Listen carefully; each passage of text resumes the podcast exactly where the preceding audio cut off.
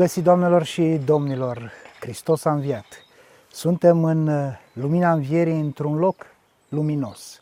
Suntem la muntele Atos, în uh, spațiul chiliei, intrarea Maicii Domnului în biserică, de la schitul Lacu, un schit românesc care adună împreună mai multe chilii. Suntem la chilia care am putea zice este la cea mai mare înălțime de aici, înălțime fizică, poate și alt tip de înălțime, mai metaforic vorbind, dar suntem uh, sus pentru că toate chiliile schitului Lacu se află într-o depresiune aici între acești versanți ai muntelui uh, Atos. În spatele meu, la o distanță, se vede și marea, dar nu de aici, ci dintr-un alt loc. E un loc al luminii și al căutării uh, luminii și de aceea vreau să vă invit să medităm, să vorbim astăzi despre ce înseamnă să fim oameni fi ai luminii, așa cum suntem îndemnați uh, în Scriptură.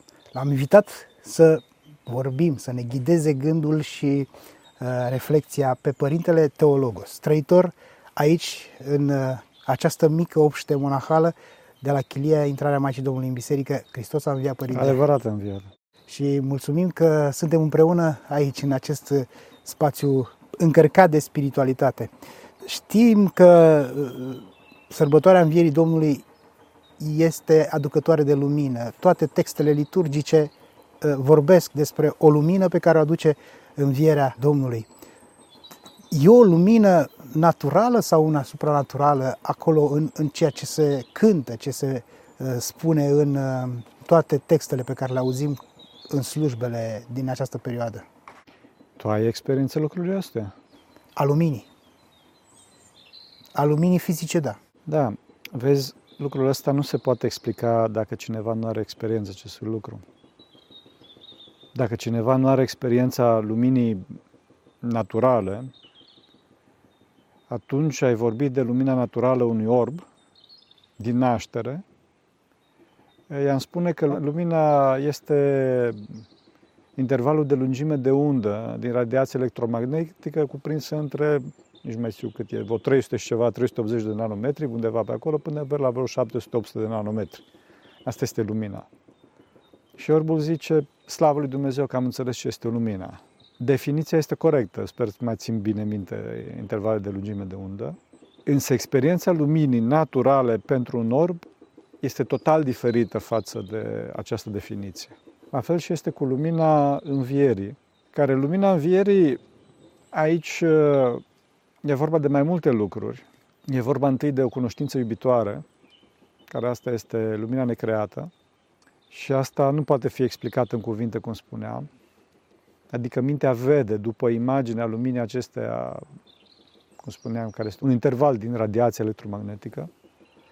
Această cunoștință iubitoare îi dă minții posibilitatea să se orienteze, posibilitatea să meargă pe drumul corect și să nu orbecă, să nu se lovească cu capăt, în capetele de zidurile existențiale, pentru că mintea căzută are mai multe capete, pentru că este haotică și din cauza asta omul este haotic și omul este contradictoriu, este rupt în sine. Asta este căderea lui Adam, omul s-a rupt de Dumnezeu, s-a rupt de creație, s-a rupt de femeie, s-a rupt în sine. Dincolo de această lumină pur duhovnicească, inteligentă, apare și o lumină care, într-adevăr, poate fi văzută, cum au văzut-o Sfinții Apostoli pe muntele Tabor. Da? Această lumină s-a văzut inclusiv în mormântul Domnului, când Domnul a înviat, nu? pentru că, vedeți ce spune acolo, că au fost mironosițele și au intrat în mormânt și au văzut în mormânt că erau giulgiurile puse deoparte și marama era pusă în altă parte. Sfântul Mormânt era o grotă, da. Și mai ales că era întunecată în întun, Da, întunecată și mai ales că era dimineața de vreme, noaptea. E, cum puteau să vadă mironosițele înăuntru mormânt? Și, mă rog, Sfinții Apostoli Ioan și uh, Petru. Simplu, în mormânt era lumină. Era lumină, această lumină provenită de la, de la Harul Dumnezeu, care, după cum spuneam cu toate, care principala ei componentă, o componentă duhovnicească, inteligibilă, are și o componentă, când dorește Bunul Dumnezeu, are și o componentă vizuală, deci pentru ochiul uman, hai să zicem așa, electromagnetică, dacă doriți. Componenta asta electromagnetică o putem toți experia, mulțumim la Dumnezeu care ne-a, ne-a dăruit cu darul vederii trupești. Cealaltă lumină, lumina duhovnicească, care crește în timp, este experiată de către cei care și-au curățat ochiul sufletesc și odată cu curățirea acestui ochi încep să vadă cealaltă lumină. Este un fenomen oarecum asemănător cu cineva care are ochii murdari de noroi, ochii trupești, și începe să se spele încet, încet, sau să curețe geamul încet, încet, și atunci intră într-o lumină din ce în ce mai mare. Cu asta se ocupă biserica, cu asta se ocupă ortodoxia, cu curățirea ochiului sufletului. Ortodoxia este terapeutică, este o știință medicală, vorbesc de foarte multe ori asta pe, pe site-ul nostru, pe chiliatonite.ro, despre curățirea minții, pentru că mintea este ochiul sufletului, mintea este altceva decât logica, sunt două părți raționale sufletului care sunt distincte. Și uh, odată cu curățirea uh, minții, odată cu curățirea ochiului sufletului, omul ajunge, cum spuneam, să vadă ce se întâmplă în jurul lui și ajunge în ultimă instanță să biruiască această rupere dinăuntru lui, această îmbucățire dinăuntru lui și în ultima instanță să biruiască moartea. Ortodoxia se ocupă cu biruința morții, adică cu învierea. Hristos n-a fost un fakir, n-a fost un uh, scamator. El a spus că tot ceea ce fac eu o să faceți și voi și mai mari decât acestea veți face și voi. Înțelegi? Deci învierea lui Hristos trebuie să fie învierea noastră și nu în sens uh, poetic, ci în sens foarte practic. În sens foarte practic, foarte concret și noi trebuie să facem acest proces de spălare a ochiului sufletului, adică a minții și după aceea a inimii, că și inima este o altă componentă a sufletului, Bine, deci, adică există inima de carne, care este da. pompa de sânge, Or, dar organul. Există, da, organul, dar există și o, și o inimă duhovnicească a omului, așa? Care este și asta o parte, mai bine zis, un, un ansamblu de părți ale sufletului. Prin inimă se, se definește ansamblul părților iraționale ale sufletului. E, deci după ce se curăță mintea, după aceea se curăță și inima și după care se biruiește moartea. Omul se reîntregește, se biruiește moartea. Asta este învierea și omului. pentru ca tot acest ansamblu de care vorbiți să se curețe. Aș vrea să vorbim puțin despre această curățire, pentru că, până la urmă, așa ați zis și așa se și întâmplă, prin curățire se curăță și ochiul acela interior care vede tot într-o altă lumină. Ce pași trebuie să, să facă omul ca să dobândească această capacitate de a vedea dincolo de lumina asta solară? Da, deci, deci Remus, dragule, Asta este toată ascetica bisericii, da. să înțelegem. Să s-o, o punctăm așa pe... Asta este toată ascetica bisericii. Mă gândesc la un om care ar vrea să se uh, schimbe, să fie altfel odată cu sărbătoarea Paștelui. Mergem toți la sărbătoarea Paștelui, primim lumină în acea lumânare, o crotim cât putem, o ducem acasă, avem grijă să o stingem. E un simbol, desigur, dar poate să ne punem problema, domnule, dar înăuntru meu oare se întâmplă ceva? Ce să fac ca să se întâmple ceva? Ce să fac ca să se întâmple ceva? Trebuie să îmi răstignesc mintea, să-mi schimb viața total. Poruncile lui Dumnezeu, nu găsesc un termen mai bun și nici nu cred că există un termen mai bun, dar trebuie să lămurim lucrul că poruncile lui Dumnezeu nu sunt expresia șefului față de subaltern. Poruncile lui Dumnezeu sunt expresia medicului și părintelui față de copiii lui și pacienții lui prea iubiți. Este o relație terapeutică, cum spuneam, și părintească. Deci omul trebuie în continuu să trăiască această asceză, în fiecare zi să trăiască această asceză care să-i răstignească mintea, să-i deschidă mintea față de ceilalți și față de Dumnezeu și atunci omul într-adevăr va trăi învierea. Și învierea nu este deloc o stare sentimentală de Paște, cât este o stare duhovnicească de Paște, o stare existențială de Paște. Și nu numai de Paște. Învierea este continuă, după cum am discutat cu părintele care este la Sfântul Mormânt, care ne spunea că lumina învierii de la Sfântul Mormânt nu vine numai de Paște. Bineînțeles că atunci vine într-un mod așa foarte pregnant. Solemn. So, da, Și e impresionant, lumina înviere este tot timpul acolo și de multe ori aprinde și în alte dăți din, din an, eu știu, candele de pe Golgota sau așa mai departe. Se întâmplă treaba asta. Deci omul ca să, ca să trăiască de Paște învierea sa, prin intrarea lui Hristos înăuntrul său, trebuie ca această intrare să fie pregătită cu mult înainte și să fie un proces continuu, astfel încât la Paște să fie un salt, dar înainte să fi fost pregătită pista de aterizare, trambulina și toate celelalte. Și asta trebuie să, trebuie să se facă în continuu. Deci nu poți toată viața ta să duci o viață, cum să spun, total, eu știu, neduhovnicească cum duc eu și dintr-o dată la Paște să te aștepți să simți ceva. Bine, o să simți posibil ceva sentimental cu Hristos a înviat din morți. Nu e destul. Nu e destul pentru că omul trebuie să, să înțeleagă ce este învierea. Învierea este depășirea morții. Din cauza asta este capital învierea lui Hristos și deosebită de toate celelalte învieri, pentru că au existat și alte învieri, nu? Lazar, fica lui Air și așa mai departe. Și în Vechiul Testament au existat învieri, dar diferența principală este faptul că Hristos a biruit moartea, a trecut dincolo de moarte și asta trebuie să facem și noi, prin așeza bisericii. Și așa să spun foarte pe scurt că mi-ai rugat să, să o concentrez, să o concentrăm. Este vorba de o relație corectă a noastră cu Dumnezeu, care asta se face prin rugăciune, o relație corectă a noastră cu ceilalți și asta se face prin ascultare, jerfă, tăierea voi și o relație corectă cu noi înșine, care este o relație de atenție, de atenție. Prin acest, foarte pe scurt, prin aceste eh, relații corecte cu mediul înconjurător, da, deci cu Dumnezeu, cu ceilalți și cu noi înșine, reușim să înviem. Reușim să înviem. Și relația corectă cu Dumnezeu presupune întâi de toate să, să-L vezi pe Dumnezeu ca pe o persoană. Nu ne care, da, da, da și să, nu. Să, da. Să-L, să-l vezi, să-l, să-l crezi.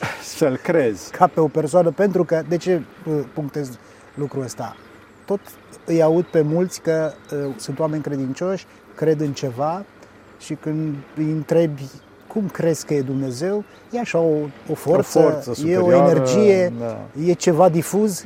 Uh, cu care n-aș putea să intru într-o relație, nu? Pentru că uh, cu ceva pe care nu pot, doar o realitate personală intră într-o relație cu altă persoană, cu noi. Noi oamenii suntem persoane, nu avem aceeași, aceeași relație cu un scaun. Da, evident. Ca și cum am avea cu, alt, cu o altă persoană, cu un alt om, nu? Uh, de asta, întâi, e o percepție corectă a, a lui Dumnezeu și percepția corectă o avem doar în biserică, nu? nu, nu putem să, să o găsim în altă parte. Se poate, se poate găsi în altă parte, da? evident. E vorba de conștiința umană. E vorba de conștiința umană. Vezi, înainte, înainte de Moise, n-a existat biserica. Și cu toate astea, Avram a făcut fapte bine plăcute înaintea lui Dumnezeu și a fost un munte de credință. A beneficiat de o revelație directă. A fost da, un privilegiat. Da, da și nu, da și nu, pentru că a avut această revelație directă după ce el era pregătit, înțelegi? Și vorbește pe tema asta Sfântul Apostol Pavel în, în capitolul 2 al epistolei către roman despre faptul că Avram din, din sineș, adică oamenii făceau din sineș cele ale legi, adică din conștiință. Din conștiință. Omul are această conștiință înăuntru lui, dar această conștiință este atât de înnegrită de păcat, atât de chircită de păcat, încât, într-adevăr, este nevoie de biserică. Dacă nu era nevoie de cruce, Hristos nu s-ar fi răstignit.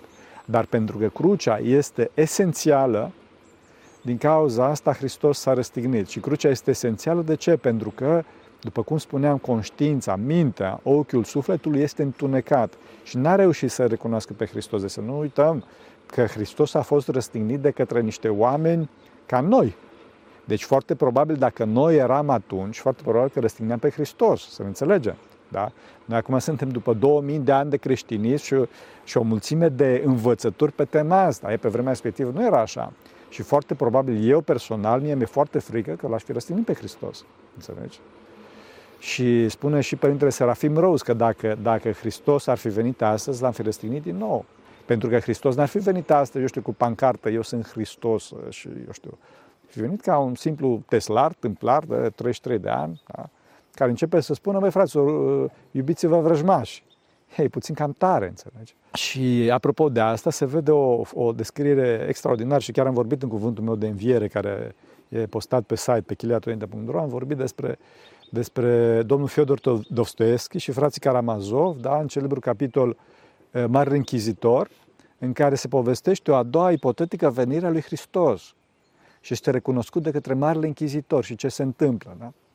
Și despre această supraraționalitate a învățăturii lui Hristos care l-a dus în mod rațional la răstignire. Adică Mântuitorul, cum spunea, spunea deci gândește, gândește dacă ar veni la tine un tânăr de 33 de ani, așa, se spune că trebuie să mănânci trupul lui și să bei sângele lui.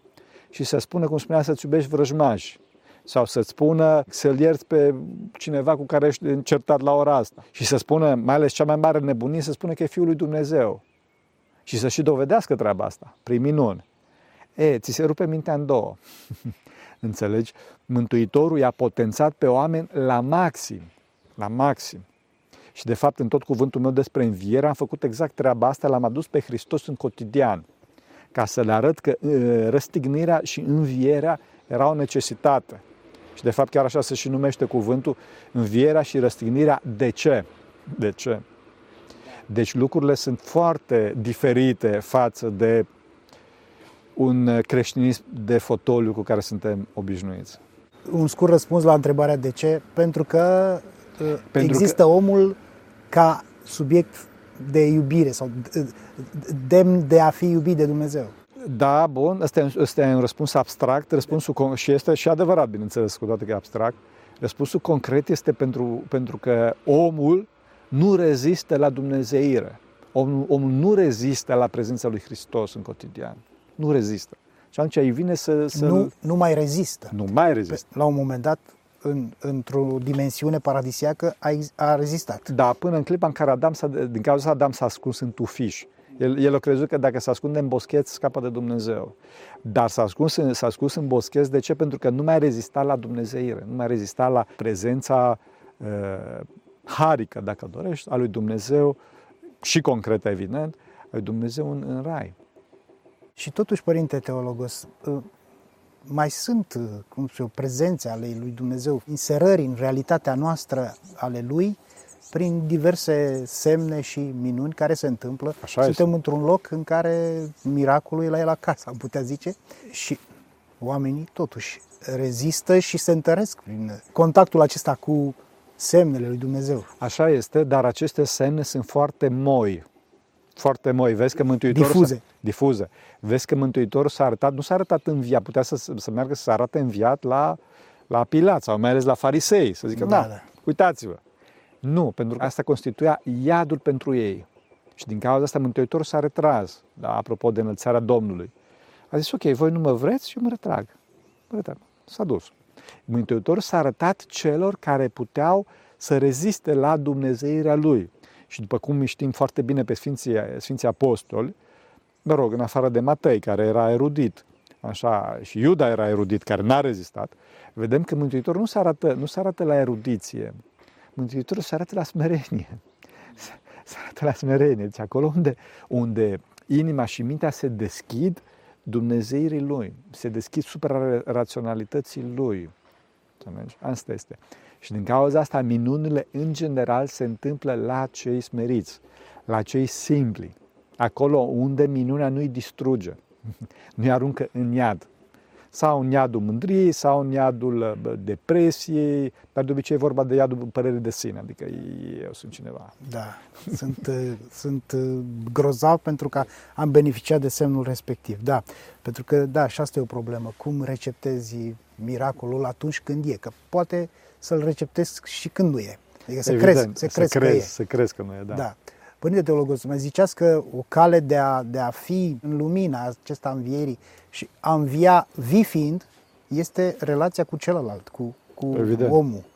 Uh, Trebuie să existe neapărat. Re, relație care e învăluită firesc, firesc. Așa ar trebui să fie, în iubire.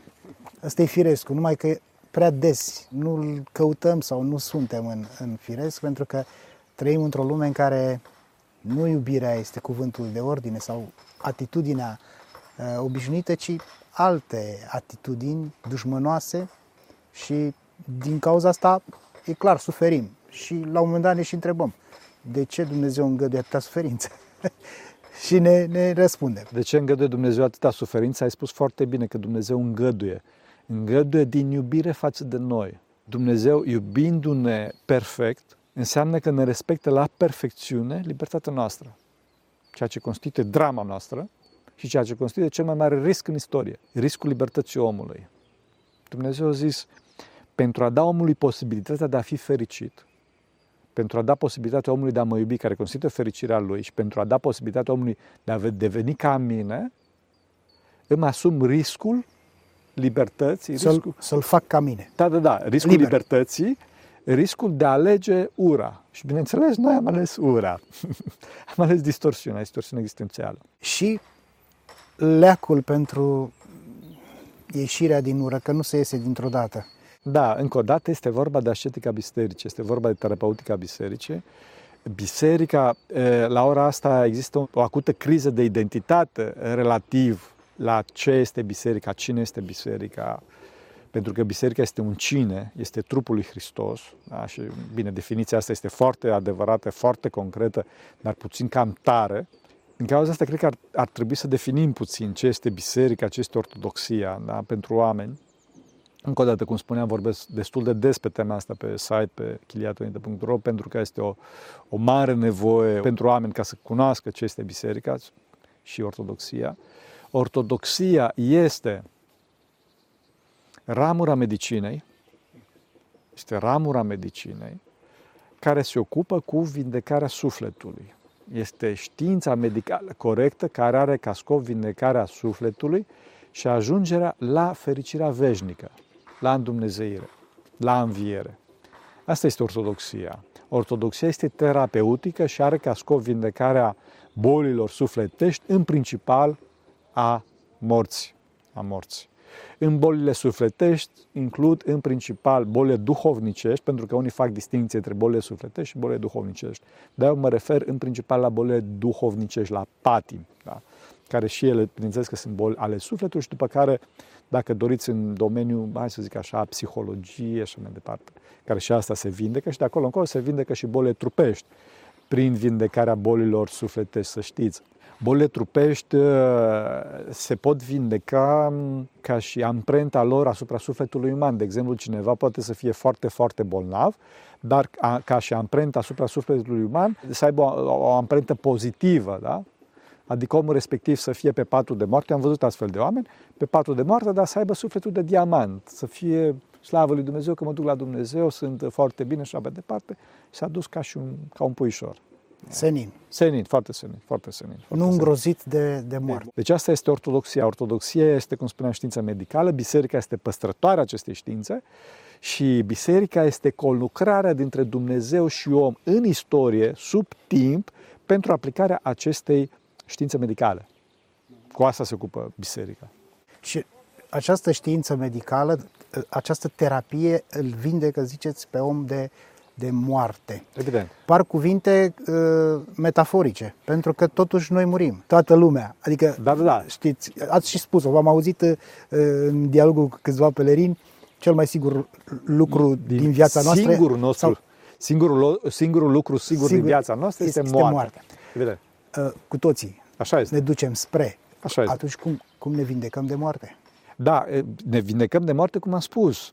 Dar nimeni, din păcate, nimeni nu ia acest tratament până la final. Aici este marea drama omului. Că nimeni nu ia acest tratament, înțelegi? Noi preferăm moartea, din păcate, preferăm iubirea de sine și nu iubirea de Dumnezeu și de ceilalți. Noi eh, preferăm plăcerea, noi preferăm alipirea de, de cele trupești, preferăm această rupere. De multe ori știm că nu-i bine și tot o facem, tot o facem. Asta este marea dramă, marea dramă a omenirii. Dar sunt și oameni sfinți și aici bănuiesc că ați cunoscut, o să vă întreb la un moment dat să-mi dați câteva exemple de oameni luminoși cu care v-ați întâlnit, care, ă, deși au depășit obstacolul acesta, nu, nu l-au depășit nici ei. Numai Maica Domnului. Da? Maica Domnului a fost, bine, Domnul nostru Iisus Hristos, care este altceva, adică bun, este E Dumnezeu omul. Dumnezeu omul, așa. De acolo încolo, singura ființă perfectă, singura persoană perfectă pe acest pământ a fost Maica Domnului, care ea a murit nu din cauza păcatului ei, care nu exista, ci din cauza de dragoste și solidaritate cu Adam cel global. La fel ca și Mântuitorul. Mântuitorul a murit pentru că și-a asumat asupra lui tot păcatul adamic. Din cauza asta a murit Mântuitorul. Și din cauza asta Mântuitorul a înviat. Pentru că moartea, ca și e, reverberație a lui Adam cel global asupra lui, ca și boală, ca și cangrenă care s-a pus pe persoana lui perfectă, n-a putut să-l țină, pentru că el e, era vindecat. Bine, vindecat în discuția noastră vorbim, pentru că el n-a fost bolnav niciodată, da? Așa. Și la fel și în cazul Maicii Domnului, vedeți că Maica Domnului a dormit, nu spune că Maica Domnului a murit, Maica Domnului a dormit că, datorită solidarității ei, unirii ei cu Adam cel global, și după care Maica Domnului s-a mutat cu trupul la cer. Și au fost și alți sfinți. Sfântul Ioan Teologul, de exemplu, care la acolo este o, o economie puțin mai specială în cazul Sfântului Ioan Teologul. Au fost și, de exemplu, Sfântul Cosma de la Zografu, care tot așa a murit și după asta când i-au, i-au, l-au deshumat, moaștele nu mai existau. Au fost și alți sfinți. Da. N-au găsit nimic, da, da, da. Sunt astfel, dar sunt foarte rari. Din punct de vedere al, al, al perfecțiunii este doar, bine, Domnul Iisus Hristos, evident, și Maica Domnului. De acolo încolo sunt și alți sfinți care au ajuns la mari, la mari, cum spune, la mari măsuri, care au depășit uh, acest prag. Și pentru ei moartea este, cum spuneam, doar, doar uh, iedera, planta agățătoare, da? boala care vine și se, vine și se agață de ei pentru că ei au, sunt uniți cu, după cum spuneam, cu celelalte persoane a lui Adam cel global. Și atunci învierea lui Hristos e pentru mine, om care cred în El, care încerc să mă apropii și să trăiesc împreună cu El, e o șansă de, de a învia al, altfel decât așa cum a înviat El. E, de, este, de a... este scopul, scopul uman, este scopul, în the sens. Învierea lui Hristos în dă sens. Sens, speranță, nădejde. Da, da, da. Adică ce fac eu acum? Păi mă duc la lucru în fiecare zi, de la nu știu ce oră dimineață până la nu știu ce oră seară. Nu, nu, nu, nu. nu. Scopul meu în viață nu este să fac bani sau să fac nu știu ce. Scopul meu în viață este să depășesc moartea. Asta este mântuirea, de fapt. Care mântuirea este un cuvânt bisericesc, bineînțeles, dar este care moarte poate să fie un fenomen uh, aparent în fiecare zi? Da, evident, evident. Omul este lovit de moarte în fiecare zi. Și uh, în, în clipa în care se apropie de despărțirea sufletului de trup, omul se îndreaptă către despărțirea totală de Dumnezeu sau către înviere, către unirea cu Dumnezeu. Și atunci, în clipa în care îi se desparte sufletul de trup, sufletul merge la Dumnezeu și depășește moartea.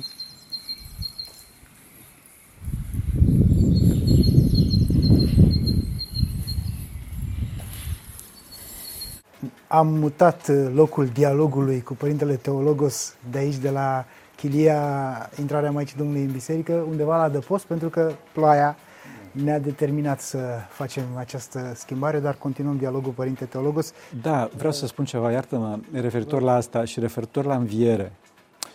E, vezi, asta este un exemplu practic de înviere, de înviere până la un anumit punct moartea este lipsa tot puterniciei, este limitarea, da? Învierea, Vulnerabilitatea. Da, învierea este depășirea oricăror limite.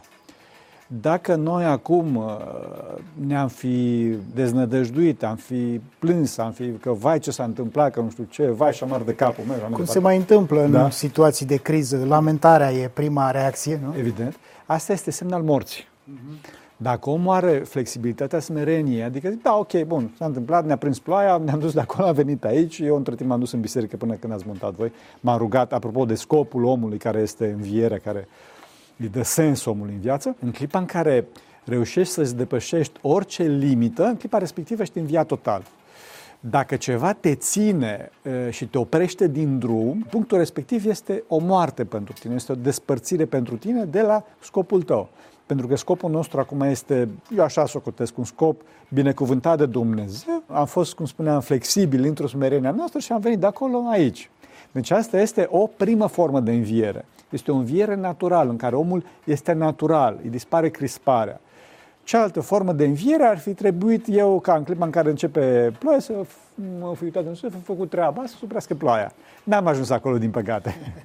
N-am ajuns acolo, din păcate. Sunt anumiți oameni care au ajuns. Oameni care au ajuns, Părinte, pentru că chiar vă ziceam, vreau să ne uh, evocați. Da. Dacă ați întâlnit oameni luminoși la, la, un, la un stadiu de, de lumină în care să-și depășească niște limite din acestea fizice, bineînțeles cu puterea lui Dumnezeu. Ați întâlnit sfinți în viață? Da, Sfântul, Sfântul Dionise de la Colciu. Da? Da, evident, l-am întâlnit.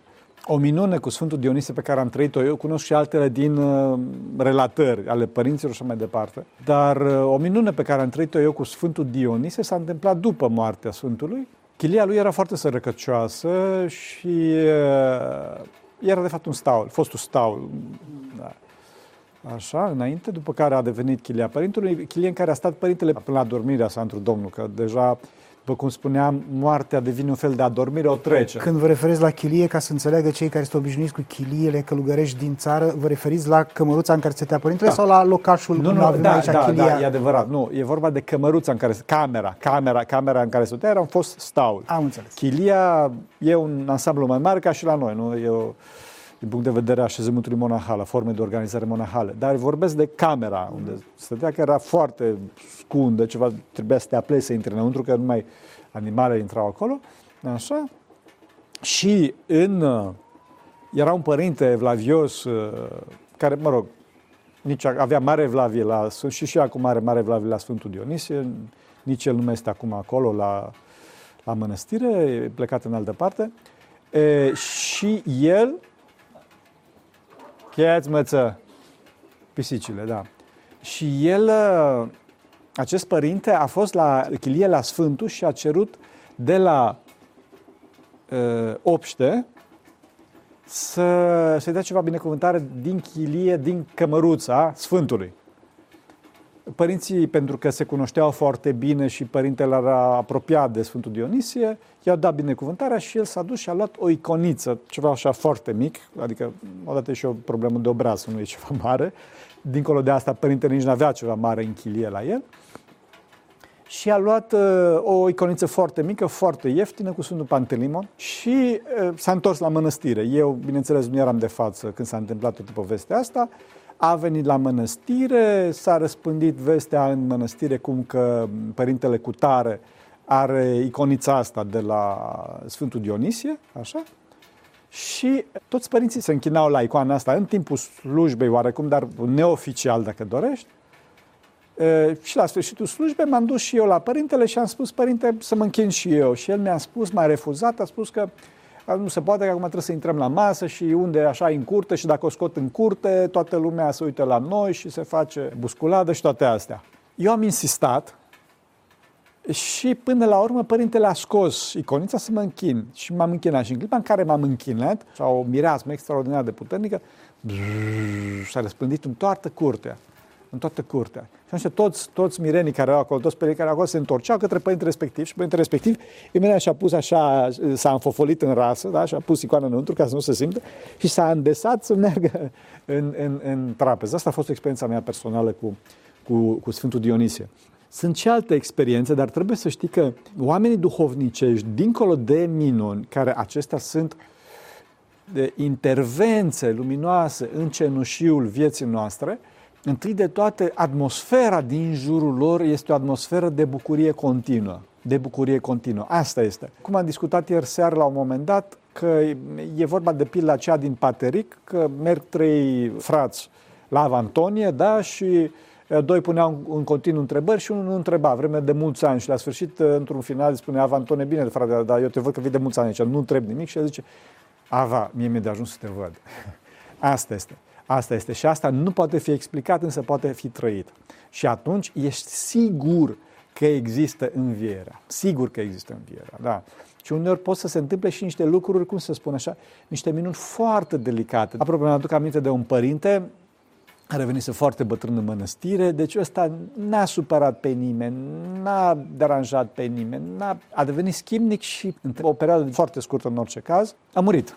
efectiv l-au găsit, uh, cum îi spune, l-au găsit în cameră, pe jos, mort.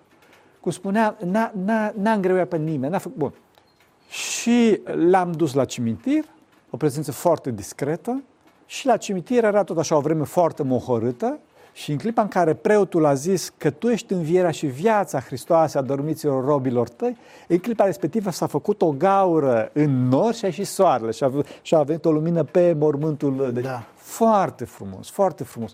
Că niște lucruri așa foarte delicate pe care Dumnezeu le face ca să arate că este, există o realitate dincolo de, de cenușiul vieții ăsta, cum spuneam, de limitări. Dar, dar și pentru semnele astea pe care Dumnezeu le trimite, trebuie să ai, ai ochi, pentru că uh, în lumea noastră suprarațională poți să zici și o întâmplare, o coincidență și să nu recunoști miracolul sau să nu.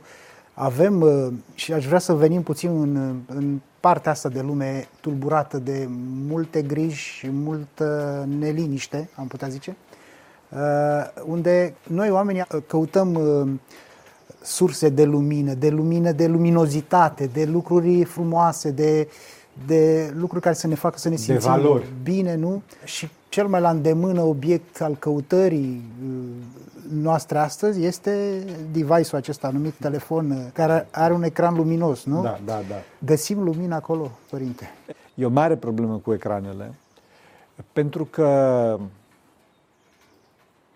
întâi de toate omul își face voia în cazul ecranelor și voia omului, în general, este o voie căzută. Și în clipa o care... voie care caută plăcerea. Da, nu? care caută plăcerea, exact, asta zic, o voie căzută, adică plăcerea trupească. Și când spun plăcere trupească, nu mă refer neapărat la plăcere sexuale, da, și astea, evident, Doamne ferește, ci mă refer la toate senzațiile astea care generează acest pușeu de dopamină, toate formele astea de drog. Această goană după plăcere se vede începând de la Uh, designul interfețelor utilizator în iOS și în Android, da?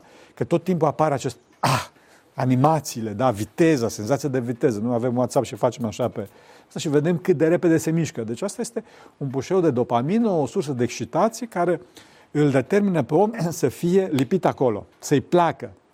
Chiar Steve Jobs spunea în clipa în care a făcut iOS-ul și macOS X, a spus că o să vă dau un sistem de operare ca să vă vină să, vă vină să lingeți. Adică pentru prima dată în istorie se vorbea în mod central de plăcere. Dincolo de interfața utilizator... Plăcerea aceasta uh, simțită cu, cu simțurile Da, senzuală, brute, senzuală, senzuală, senzuală, senzuală, nu plăcerea duhovnicească, că despre asta vorbim alt, alt, în altă parte. Așa. Dincolo de plăcerea asta senzuală din interfețele utilizator avem evident conținutul. Conținutul care conținutul este destructiv și în modul în care este livrat și în modul în care este, cum să spun, conceput de către platforme, pentru că platforma, deci mediul, da, schimbă conținutul. Schimbă și conținutul per se și schimbă și pe creator prin presiunea pe care o face pentru că creatorul, dacă nu este înviat, adică liber de orice constrângeri, creatorul, bineînțeles că începe să se supună regulilor mediului. Și atunci creatorul, fiind, fiind influențat de mediu... Ar putea face altfel da. ca utilizator al unor sisteme fără să se supună regulilor acelea. Dacă este înviat într-o proporție mai mare sau mai mică, zice nu. Ah, eu mă bazez, eu mă bazez pe harul lui Dumnezeu, să am cinci vizualizări și fac asta. Și dacă Dumnezeu îl validează și dă un har foarte mare, de exemplu un compozitor foarte mare sau un om duhovnicesc foarte mare, atunci, chiar dacă nu se supune e, regulilor mediului, el poate să aibă impact. Poate să aibă impact, da? Și cunosc și astfel de oameni care au impact în ciuda faptului că nu... De cunosc, de exemplu, compozitori care nu fac concerte sau foarte rar cântă și mai departe, dar ei au, cum să spun, un număr imens de vânzări, de exemplu. Da? da. Cu toate că ei nu caută treaba asta.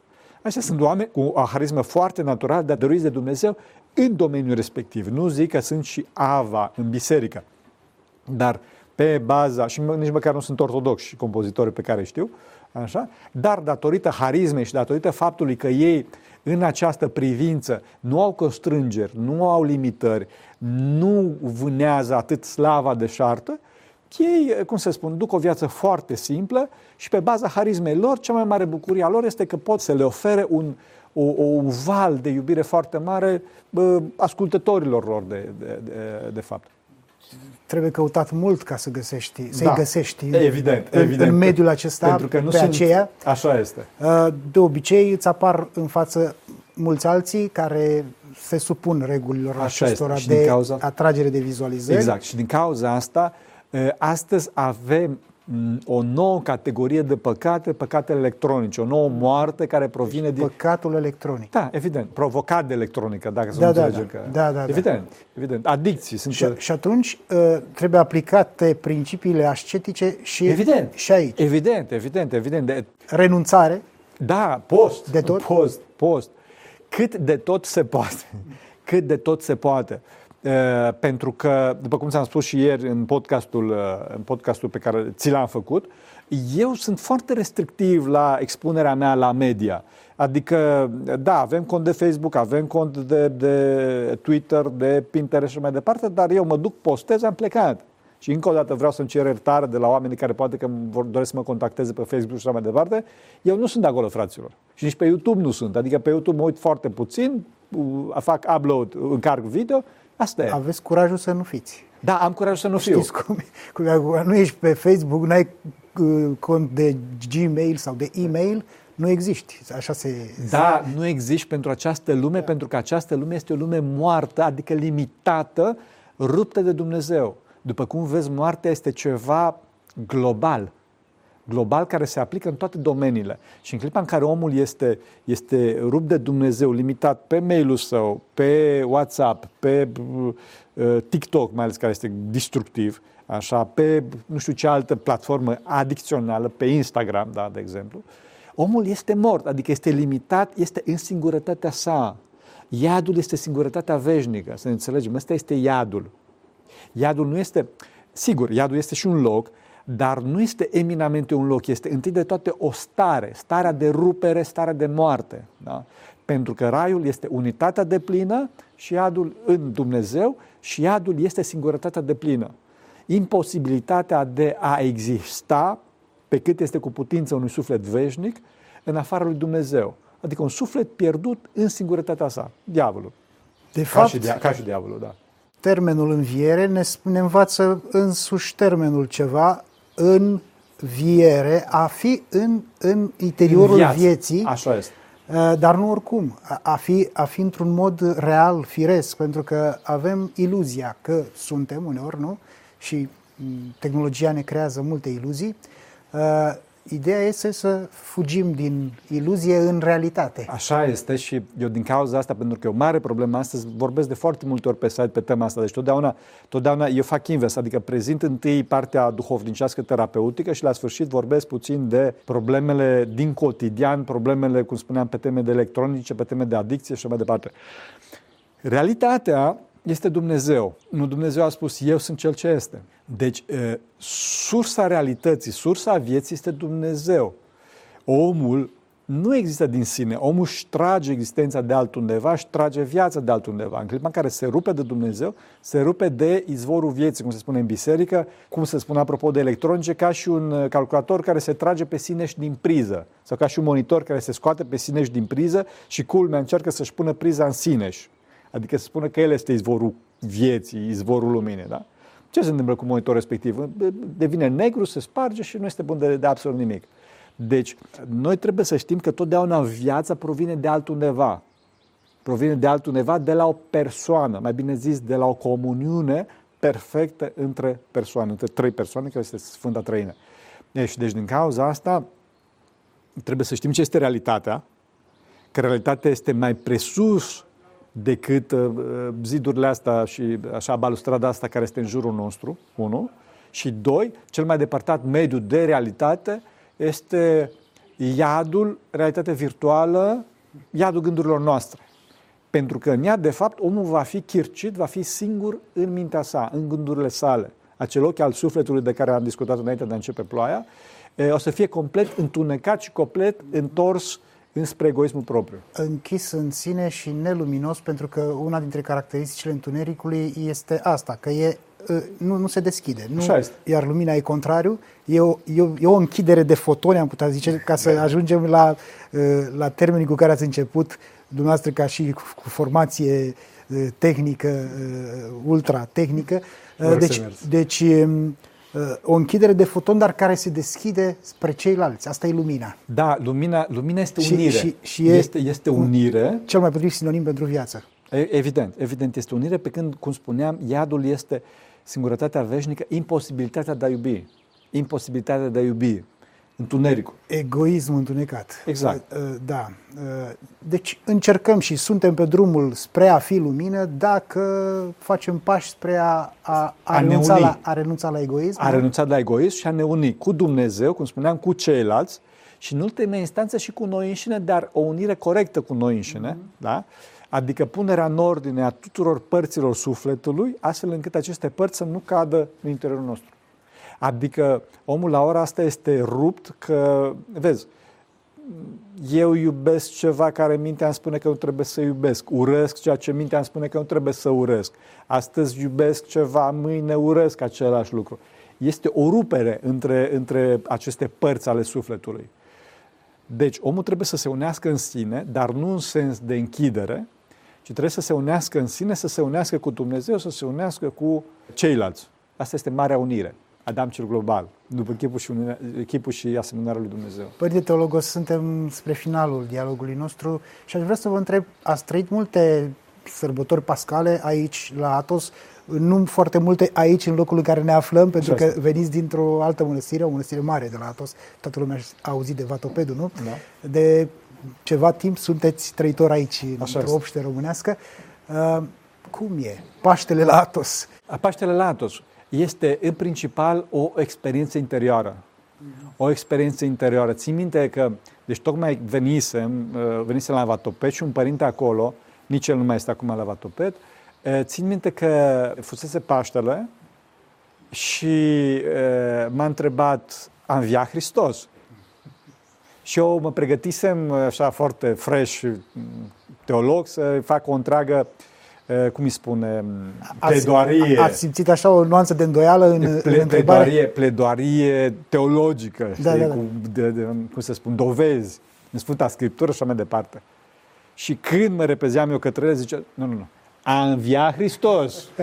Adică în mine a înviat în Hristos. Asta este totul. Deci învierea, cum spuneam la început, trebuie să fie o experiență personală. De ce? Pentru că Hristos, cum spuneam, nu este un scamator, un fachir, un ceva, ci a venit să facă toate astea ca și un dar pentru noi. Adică să ne ofere nouă învierea, să ne ofere nouă sursa învierii, care este El însuși. Unirea cu Hristos. Deci întrebarea aceasta e potrivită pentru finalul uh, dialogului nostru. Toți cei care ne-au privit să se întrebe, a înviat Hristos în mine, în, Fiecare în, aceast, în de acest Paște și de fapt în fiecare zi, Părinte, că până la urmă Evident. Paștele e o continuă trecere, viața fizică e o trecere spre degradare, dar în cealaltă dimensiune a noastră, că suntem și suflet, Așa este? uh, putem să inversăm, putem să schimbăm sensul trecerii spre de la rău la bine. Așa este și din cauza asta totdeauna spunem, Hristos a înviat. Adevărat a înviat. Vă mulțumim pentru că ne-ați privit, mulțumim Părinte Teologos Pentru pentru puțin. acest dialog itinerant, am putea zice, din cauza ploii, care iată și acum uh, Iar înce- a început să plouă. e o binecuvântare. Da, pentru că mare, mare. Mulțumim la Maica Domnului, draga de ea. Mulțumim că ne-ați privit, să aveți sărbători cu bine, Hristos a înviat.